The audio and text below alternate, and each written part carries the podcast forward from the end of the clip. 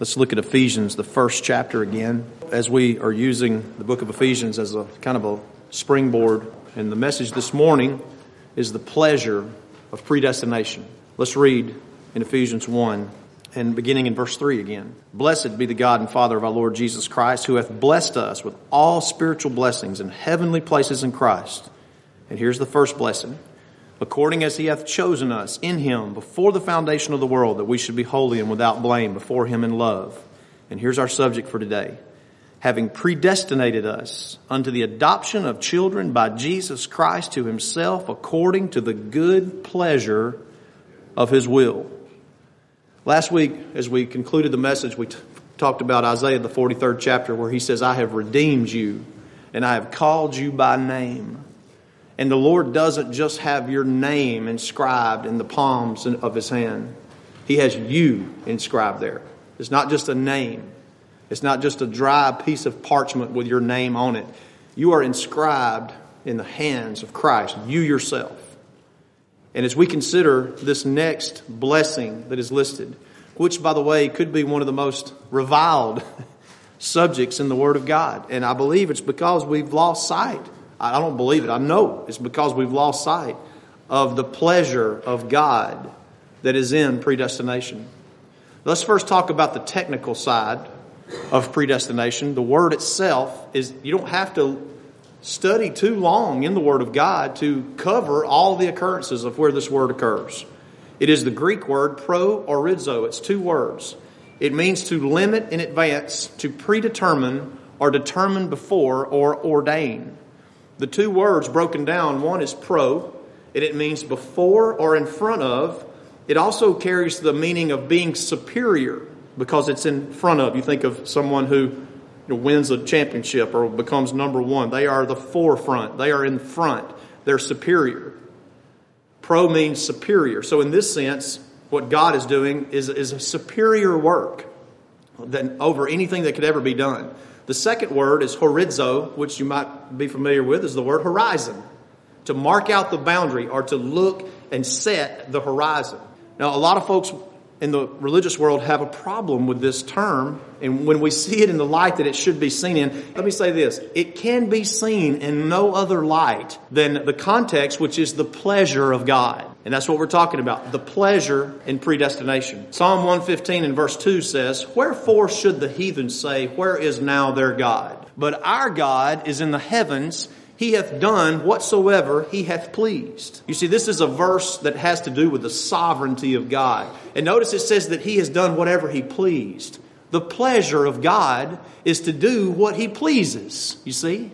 The word pleased means to be inclined to, or to bend, or to desire. It says he hath done whatsoever he hath pleased. Whatever God is inclined to do, that is what he will do. Psalm 135, and I think this is very applicable to what we're doing here today. Listen to verse 2. Ye that stand or sit, as you're doing this morning, ye that stand in the house of the Lord, in the courts of the house of our God, praise the Lord, for the Lord is good. Sing praises unto his name, for it is pleasant. For the Lord hath chosen Jacob unto himself and Israel for his peculiar treasure. For I know that the Lord is great and that our Lord is above all little g gods. Whatsoever the Lord pleased, that did he in heaven and in earth, in the seas, and all deep places. you see, God has done whatsoever he hath pleased. We talked last week about how he's chosen us in Christ, and it was before the foundation of the world. And it reminds me of the quote from S.M. Lockridge, the African American evangelist from California. He's widely quoted on the internet. You can read a lot about him. And S.M. Lockridge said this about where the Lord came from. The question was asked, you know, well, what about this before the foundation of the world? You know, where was the Lord? We, we mentioned last week that he was in his glory. You remember? And S.M. Lockridge said the reason God came from nowhere is because there wasn't anywhere for him to come from. And the reason he had to stand on nothing, there was nowhere for him to stand, and standing on nothing, he reached out where there was nowhere to reach and caught something where there was nothing to catch and hung something on nothing and told it to stay there. Now you'll find that in Job 26 that he hung this world on nothing and standing on nothing, he took the hammer of his own will and struck the anvil of his omnipotence and sparks flew therefrom and he caught them on the tips of his fingers and flung them out into space and bedecked the heavens with stars and nobody said anything. And the reason nobody said anything, there wasn't anybody there to say anything. So God Himself said, That's good. I don't know if that's exactly how the stars got in the heavens, but it sure sounds like a good description, doesn't it? You see, God is sovereign. This is His universe. This is His creation. This is His world. You are His creation.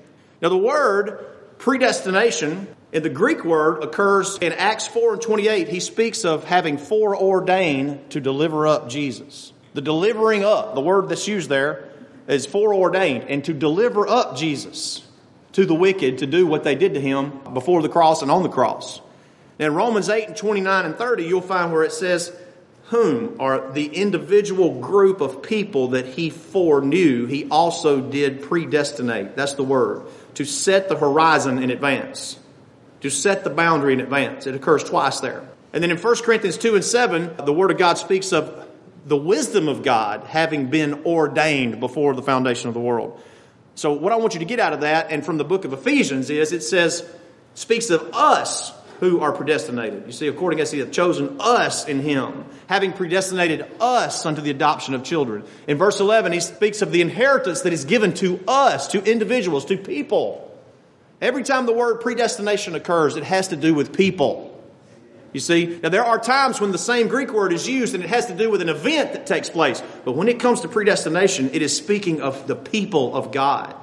He has set the destination of the people of God. Now that's kind of the technical side of predestination, but we want to speak about the pleasure side of predestination. Notice it says when it comes to God predestinating a people, it says whom, not what. It's speaking of the people of God. It's not talking about events that take place.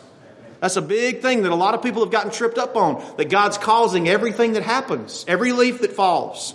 The Word of God does not teach that. The Word of God teaches that He has set the destination of His people. He has predestined where they will be. So it's whom, not what. So the question is, predestinated for what? I love to plan trips. Sometimes I think in the past, the planning of the trip has actually been more fun than the trip itself. Getting excited and thinking about where you're going to go, and then you know you have a, a tire blows out or the truck runs hot. You know, it's a lot more stressful on the trip than it is the actual planning of the trip. I often go back to our 2017 adventure out west where we were gone for almost three weeks, and I can remember when I finally got through. I had three or four people, a couple of you here in the audience and one that's not here. I had three or four people calling to try to get us a spot in one of the campgrounds in Sequoia. And they had this lottery system where you had to call. You get up at six in the morning and call. And I called, didn't get it. Uh, the other one called, didn't get it. Another one called, but one of the four got it. And I was like, yes, we have a place. And I mean, the place was terrible. It didn't even have any kind of hook. It had no power. It was just a spot on the ground next to a tree. it said lot number whatever. I'm like, I worked that hard for that destination? Are you kidding me? but it was fun. You know, we were there. We cut the generator on. But I love to plan trips. I want you to think of this now. God, His pleasure was to plan your trip. That's His pleasure. It pleased Him. His desire is to plan your trip, where you're going to be. I feel very comfortable and satisfied in that. I feel very satisfied in knowing that God has planned my trip because I would have messed it up if it had been up to me to plan. As a matter of fact, I'd have never even been on the trip if I had planned it because of the sin of Adam. See? So, and I also think about this. God could have planned on us being there in heaven as inferiors or attendants or servants. And I thought, you know, it would have been very appropriate to just pin me to the wall and use me as a dartboard in heaven. I just see God. Yeah, all that stuff he did, he's such a sinner. They just throwing darts at me. I, I just be happy to be there, but I don't deserve to be there as a joint heir of Christ. you see? Not only has God purposed your trip, purposed your destination. But you're not just going to be there wishing you could be somebody or being some type of attendant or servant. You're going to be there as a joint heir of Christ. That's amazing. That's the pleasure of God. Not only are you going to be there as a joint heir of Christ, you're going to be there as an adopted child of God. You say, why do we have to be adopted? Because Adam is your father. He is your forefather. He is your federal head. And Adam sinned, and therefore you're in the family of Adam. And God, in His grace and in His mercy and in His pleasure and His purpose, He has to adopt you out of the family of Adam to get you away from what you were. And he's going to take you home to be with him one day as an adopted child. Not only that, not only as an adopted, joint heir of Christ, adopted child, you're going to be his bride. You're going to be his bride. You're going to be married to Christ for all eternity. That's a lot better than being pinned to the wall and being used as a dartboard, right? Which none of, we don't even deserve to be pinned to the wall. We deserve to burn in the lake of fire because of our sin. But God in His pleasure is going to have you there. Isn't it great that God is good? you see, God could just say, well, I'll have them here, but I'm going to rub it in for all eternity what my son had to go through because of what they did. Aren't you glad God is not that kind of vindictive God? It reminds me of the Chronicles of Narnia where Lucy Pevensie is having the conversation with Mr. Beaver after the Pevensie children have gone into Narnia. And the, Mr. Beaver begins to speak of Aslan, who is, by the way, that, that's the Turkish name for lion. But he begins to speak of Aslan. And they're like, who is that? They don't even know who Aslan is. And he, of course, is a type of Christ in the Chronicles of Narnia. And Mr. Beaver says, Aslan is a lion. The lion, the great lion. And Lucy says, oh, I thought he was a man. Is he safe? And Mr. Beaver responds and says, safe? Who said anything about safe? Of course he isn't safe. But he's good. He's the king, I tell you. He's wild, you know, not like a tame lion. Isn't it good to know that you're God in a much greater way than C.S. Lewis's Aslan? He is a good God. You see? He's, I love what he says there. She says, Is he safe? You understand that your God is not a safe God. He's not the little God that you put down in your box and in your pocket and say, well, he's mine. You know, I've accepted him. I've let him in. I've done. That is the farthest thing from what God is. He is the wild center of the universe. He has done whatsoever he hath pleased. You want to know why so many people have fallen away from church and they, they, they've, this is a time in which we see people just falling away left and right. It's because we've forgotten who the God is that we serve. He is not safe. He appears in the form of a tornado if he chooses to, like he did with Job. He appears in the form of a burning bush, like he did with Moses. He appears in the form of a ram caught in a thicket, like he did with Abraham. Need I go on? And then, of all wonders of wonders, he appears in the form and flesh of a man in the days of Jesus Christ. He is a wild center of, you can't put him in your pocket and say, he's my little God. That's why it says in Psalm 115 that the people said they make their gods, but they can't speak, they can't talk. I tell you, the God that's taught most of the time in the religious world today, he can't do anything. He can't even save you because you got to let him do something. Nothing can be further from the truth of our God that is in the heavens and hath done whatsoever he hath pleased. It's his, but he's good, you see? As much as we deserve to burn and as much as we deserve to pay for our sins, He's a good God and He's forgiven us in the blood of Christ.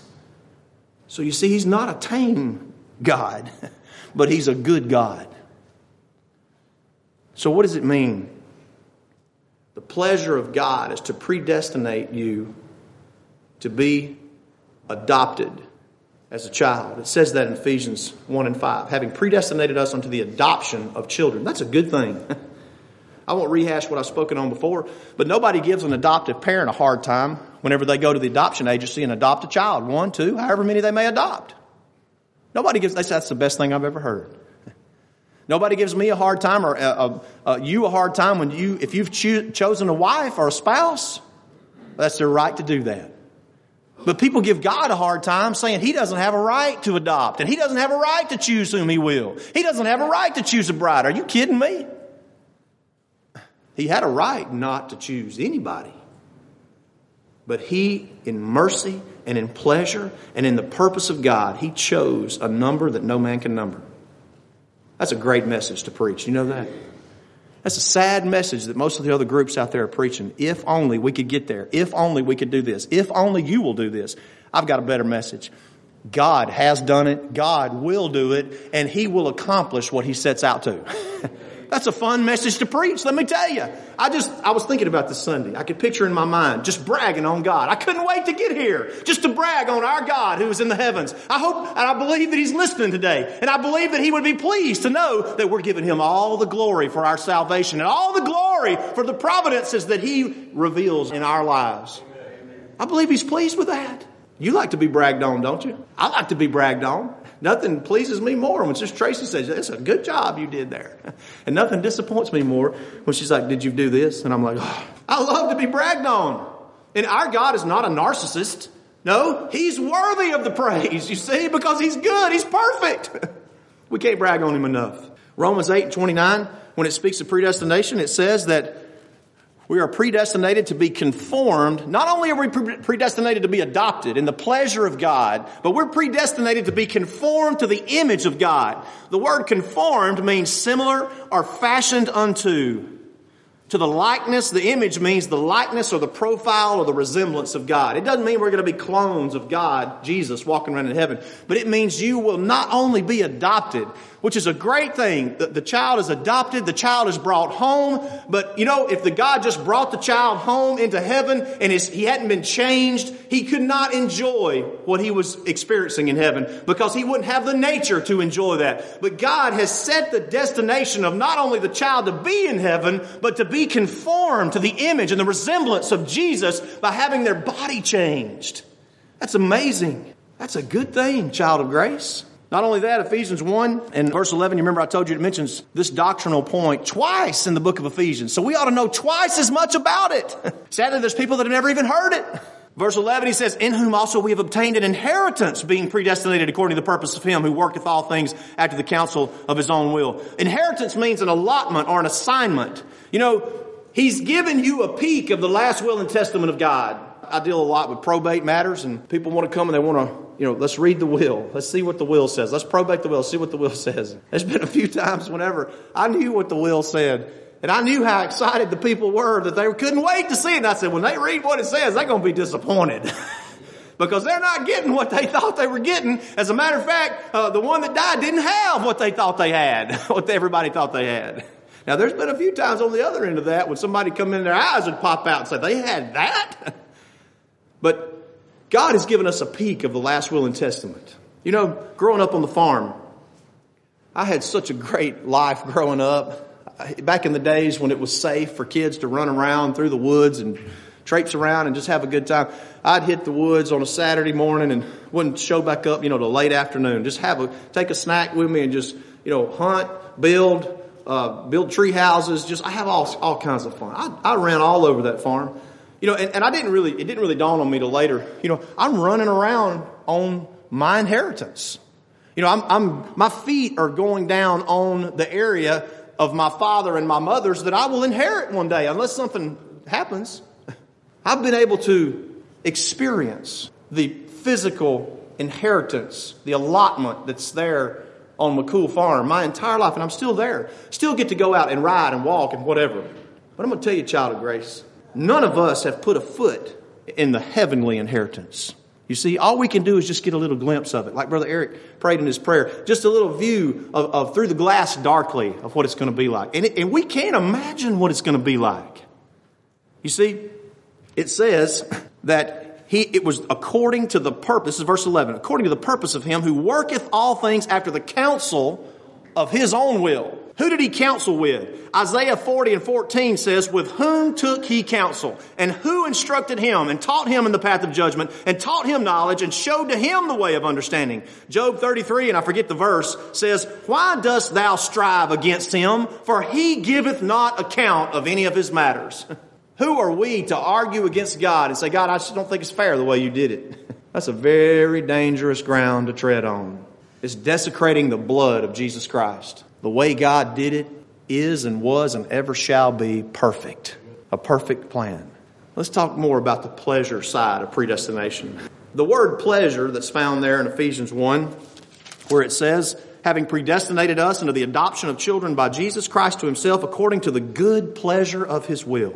The word pleasure means satisfaction or delight or wish or purpose. All those things rolled up into one. It is the satisfaction of God, to the satisfaction, to the delight of God. It is the desire of God. It's the purpose of God, all rolled up into one that you would be adopted as His children and that you would receive the inheritance and that you would be conformed to the image of Christ. I want you to think about that now.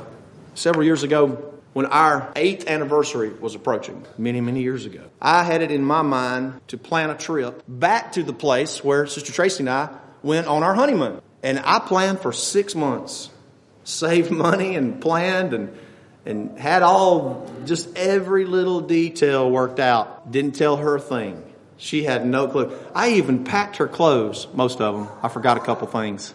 But I packed her clothes, somehow got the luggage in the back of the truck, took her out to eat in Birmingham, sitting at the table. I told her to close her eyes. I reached in the, I'd even bought a t-shirt for this event. This is a big, I was having the time of my life. Spending money I didn't have. I took this shirt on and pulled the shirt down over me. I said, open your eyes. And it said where we were going. and she, what? I said, we're leaving tomorrow morning and we're going to go. I had so much pleasure in planning that trip. Can you amplify that to the degree of infinity and think about the pleasure that God has in planning your trip? You see, I think we've thought of this too much in theological terms. It's more than just a theological term, predestination. It is the pleasure of God planning your trip and making sure you're going to be there. that was so much fun, planning that trip. It is the pleasure of God to plan your trip, to set your destination. It's His satisfaction. It's His delight. It's His wish. It comes from two words, pleasure. To think good that's what the two words are. God is thinking good of you when He's planning your destination. Now back to Psalm 115, where it says, Our God is in the heaven, and He hath done whatsoever He hath pleased. That word pleased is connected with pleasure, right? If you see God's choosing and God's predestinating in any other light other than the pleasure of God, then you've got the wrong perspective. God's pleasure is for us to be with Him and to be holy and without blame before Him in love. The only way that we will be there is found in the pleasure and the purpose of God. It's His pleasure to set your destination. What about this? This will do to preach. Isaiah 53 and 10. Yet it pleased. What are we talking about? The pleasure of God. Yet it pleased the Lord to bruise him. He hath put him, Christ, to grief. When thou shalt make his soul an offering for sin, he shall see his seed. That's you, child of grace. He shall prolong his days, and what? The pleasure of the Lord shall prosper in his hand. That word please, where it says it pleased the Lord to bruise him, it means to be inclined. God was inclined to bruise his only begotten son so that the pleasure of the Lord would prosper. You see that? His desire, the value that he placed on what he did was all carried out in his son. And the son of God, it says the pleasure of the Lord prospered in his hand. The word prospered means he pushed it forward. On the cross, as he was hanging there, the pleasure of God was being, you say, well, it wasn't a very pleasurable thing. You're right, it wasn't. But it says in Hebrews, the 12th chapter, that for the joy that was set before him, the pleasure that was set before Christ, he endured the cross, suffering the shame of the cross. You see? It's the pleasure of God. That's the reason you're going to be in heaven one day. And Christ pushed forward the pleasure of God and he would not be stopped. He would not be refused.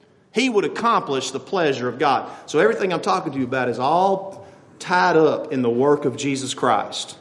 His good pleasure. Listen, the last two weekends, we have enjoyed two wonderful weddings. We've had a great time. I love weddings especially when it's the, the right people getting married. Brother Will, Sister Rebecca, last weekend we got to see Brother John Anthony and Sister Anna Lee Friday night. I'm telling you, we have had such a good time rejoicing in the covenant and the institution that God has set up. And do you understand that when it comes to your destination, when it comes to God predestinating you to be in heaven one day, all of history, all of time is moving down towards one event and you know what that is?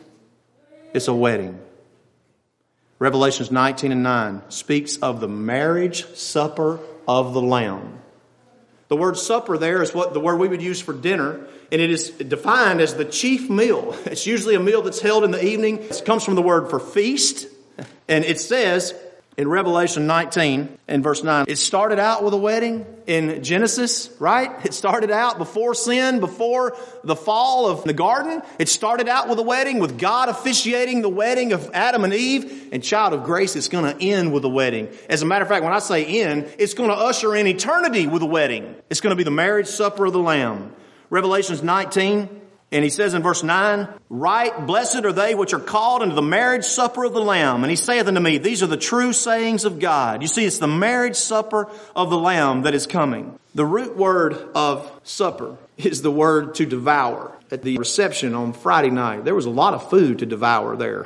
There was a lot of devouring of me as a father of four girls. I was sitting there thinking, that's a lot of money was spent on this food. That's just how I think. I was sitting there thinking, I'll never be able to put on this kind of a show for my girls. This is amazing. It was, it was a lot of food. The root word of supper is to devour and to consume, to cost. It costs to put food before people, right? It doesn't just magically appear. I remember when I was growing up, we had a lot of great meals at my, my grandparents, at my mom's house and other places. And I remember thinking, it, it, dawned on me, probably in my teens. Now, some of you that are much wiser and better people than me, it probably dawned on you much earlier. But at one point in my teens, it dawned on me, there's a lot of work and expense that goes into these meals. you know, Brother Chris and I, we we'd tank up on whatever was there on the table, and then we'd go flop on the couch and turn the TV on and just, oh, you know. But it dawned on me in my teens, you know, there's a lot of work that goes into these meals. There's a lot of money that's spent to buy what needs to go into the love and the fellowship that I'm getting out of these meals.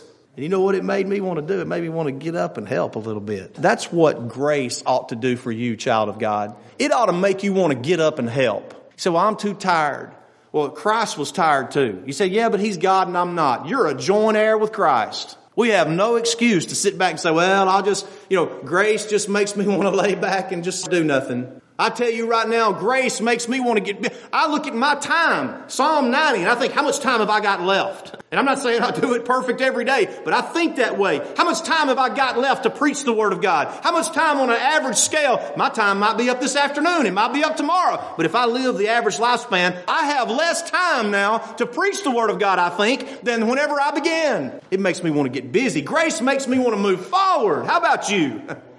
It doesn't make me want to be lazy. It doesn't make me want to sit down and do nothing. It makes me want to tell God's children about their destination and the pleasure of God and getting them there.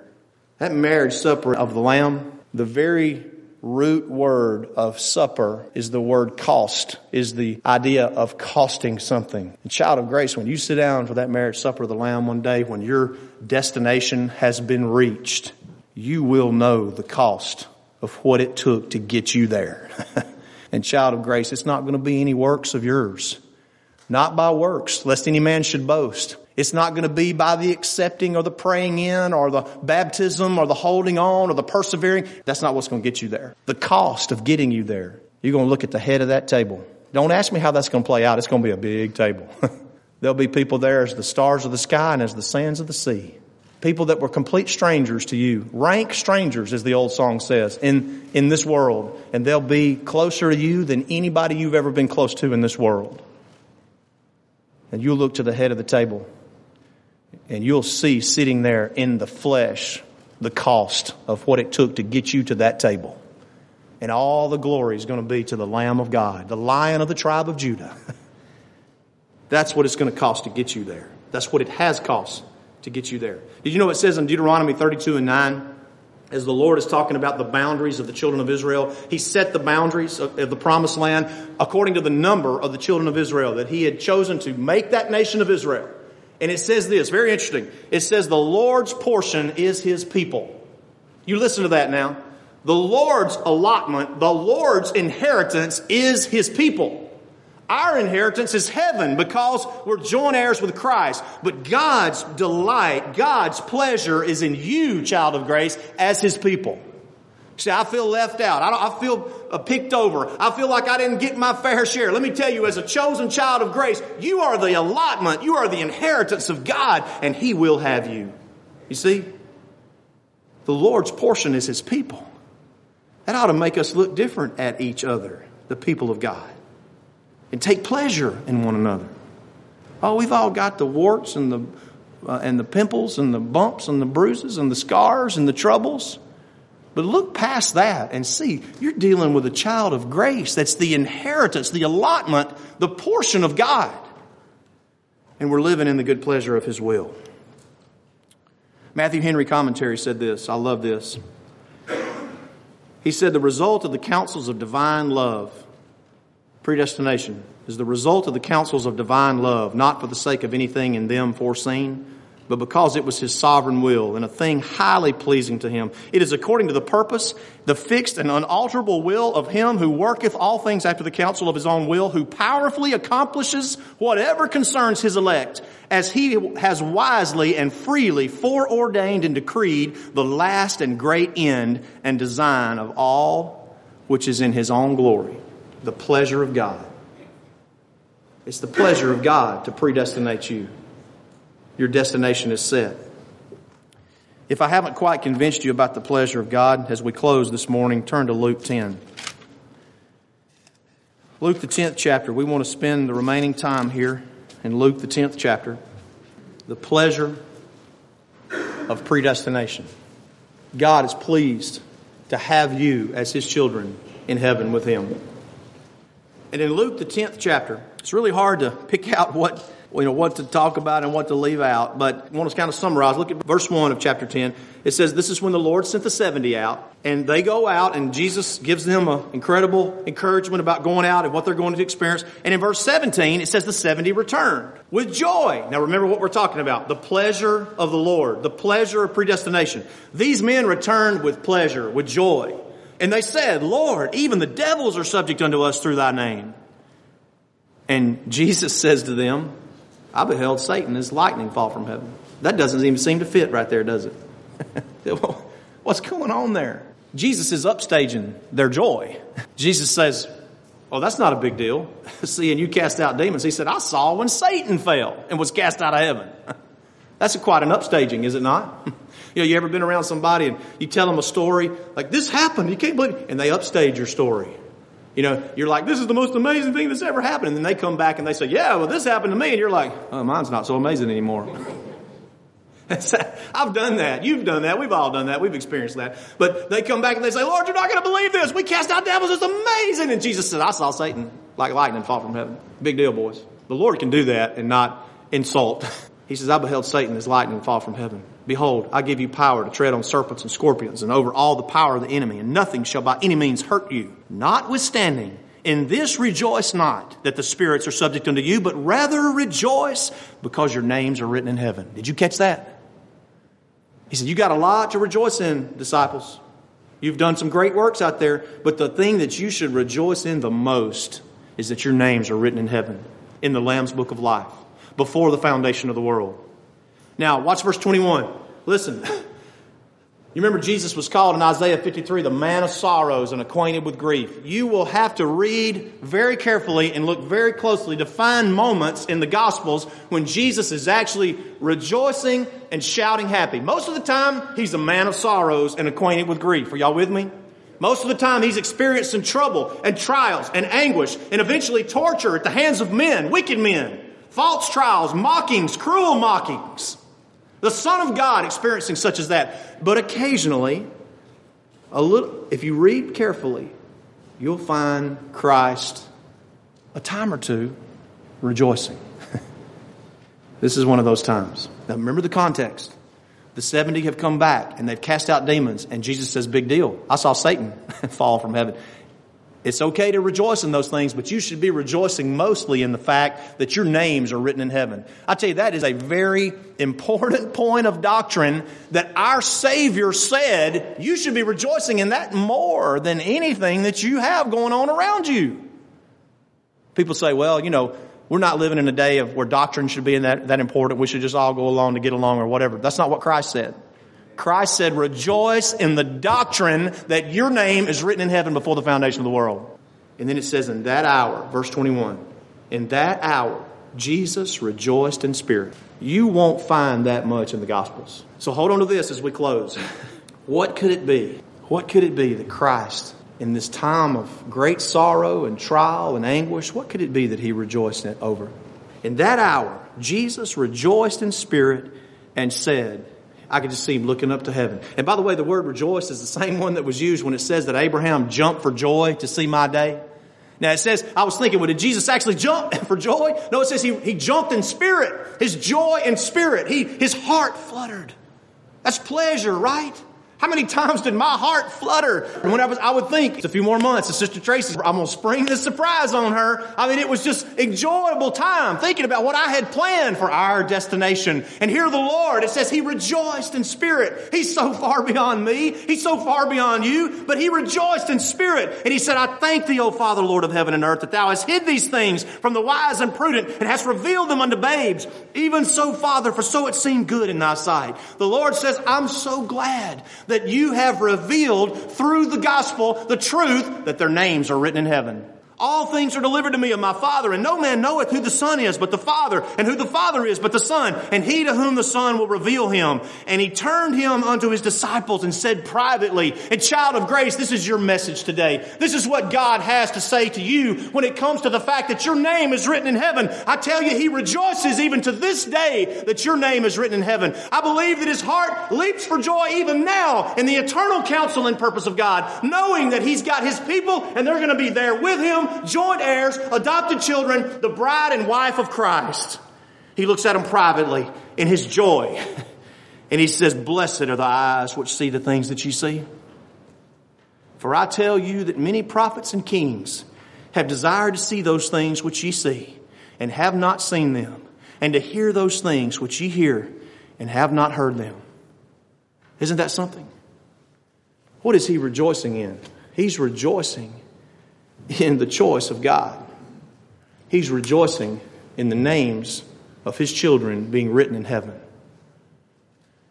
I've enjoyed a lot of great things in this life. We've all had disappointments and we've had troubles and we've had trials and we've had thorns in the flesh. But I tell you, I rejoice in a lot of things, a lot of victories. Victories for the Lord. You know, when I see young couples that, that the Lord has blessed to come together in His providence and they get married, that's a victory for the Lord. You know, when I think about what we stood and watched over the last couple weekends and all the darkness that's out there and being pumped out daily and the media is dictating what most everybody thinks. Did you know that? It's like hypnosis. And, and most people don't even know it. It's, they're dictating what you think. And I stand in a place like I stood Friday night or last Saturday and I look and I see light. I see light. I see hope. I see that there's great things that the Lord is still doing. When I see a young brother coming on and preaching, whenever I see a new gift that the Lord is developing or calling, whenever I see the things in the kingdom of God, somebody walks down the aisle and says, I want a home in the church. I see all these things that are so wonderful, the joyous things that are going on around us. We have things to rejoice in. I hope and pray that you're one of those that your cup is half full and not half empty. May the cup be half full for you. May the cup be overflowing for you. But child of grace, we can rejoice in those things and they're great and they're wonderful, but we're going to hit the valley again at some point, right? We're going to ride on the mountaintop and then we're going to go back down to the valley. That's this life. It's up, it's down. It's, it's sometimes good, it's sometimes bad. For some people it may be most of the time bad, but I tell you, child of God, you can rejoice in this. As our Savior, who was a man of sorrows and acquainted with grief, he, it says that we hid our faces from Him. In this moment, when we see this little snapshot of His life here on the earth, it says that He rejoiced in spirit because he knew that those things had been revealed from heaven to them, that their names were written in heaven, that they, in the pleasure of God, had their destination set to be in heaven one day. And child of grace, no matter how bad it gets, no matter how down you go, no matter how far down in the pit you may feel to be, you can rejoice in the fact that the Son of God rejoiced and your names are written in heaven. This is a rough life. And as you go on and time goes by, it seems to only get rougher. Older folks, amen. It doesn't matter how bad it gets. It doesn't matter what government sits on the seat, the seats of power in the world. It doesn't matter who oppresses. It doesn't matter who gets the goods or who gets the, the better of someone. It doesn't matter at this point if, if justice is done or not. I mean, it matters. You understand what I'm saying? But ultimately, when we sit down around that table, the marriage supper of the Lamb, none of that is going to matter anymore. And I'm pretty sure that I'm going to look to my right and I'm going to look to my left or across the table and I'm probably going to think, what is that person doing here? and they're probably going to look at me and think, what is that guy doing here? And those will be our closest companions with the Lord Jesus Christ for all of eternity. There's nobody closer in this world to me than my wife. Nobody. That's the way God intended it for to be. And as much as I love her and as much as she loves me, the rankest stranger on the face of the earth, on the other side of the world, from some long forgotten time, that child of God will be closer to you and to me than anybody that we've ever been close to in this world. That just seems like a dream, doesn't it? Seems like a dream. When the Lord turned again the captivity of Zion, we were like those that dream. Our hearts filled with joy, our mouths filled with laughter. You know, I've said many, many times, life is either a tragedy or a comedy. I'm just going to keep on laughing and trying to keep a good humor about it. Keep the good humor about yourself. Keep the focus and the perspective on this fact that your name is written in heaven. It's the pleasure that God had in predestinating you to be conformed to his image, to be adopted as his child, and to be a joint heir with Christ and the wife, the bride of God. Everything is headed towards that final, ultimate wedding ceremony. And I love weddings here now, but there'll never be a wedding like that. never. I hope and pray that you don't just see predestination as just some kind of theological term, that we got to digest it and, and swallow it and, you know, just, even though it's kind of a harsh doctrine, it's not a harsh doctrine. It's harsh to tell somebody to do something that they can't do. That's harsh. To say, do this and then you can go to heaven. That's harsh. It's not harsh. It's loving. It's the pleasure of God to say, Jesus did it all. he paid it all. He pushed forward the purpose of God, the pleasure of God, prospered in his hands. And when he cried out on the cross, it is finished. Your salvation was secure and your destination was set. Listen to me. I'm sure all of you have planned trips. I'm sure all of you have in, enjoyed that. Maybe, maybe you don't enjoy it like I do, but maybe you do. I've been on a lot of trips, I've done a lot of planning. I've had some other people plan trips for me, and I like that too. That takes a lot of pressure off of me. But can we not get as excited about the destination that God has for us, the trip that God has planned for us? Can we not get as excited about that as we can to go into some natural place in this world? It's okay to be excited about going here, there, wherever. I get excited too. But think about where we're going. Think about the allotment that's in heaven, the inheritance that waits for you. Jesus said to the apostles, He says, In my Father's house are many mansions, and I go to prepare a place for you. oh, won't it be wonderful there? And until then, let's enjoy the journey. Let's enjoy our time. Christ Himself rejoiced in this truth. You are predestinated according to the pleasure of God. If that's something that you believe here this morning, then what doth hinder you from being baptized as a member or becoming a member of the church of God? We give it opportunity as we stand and sing some song.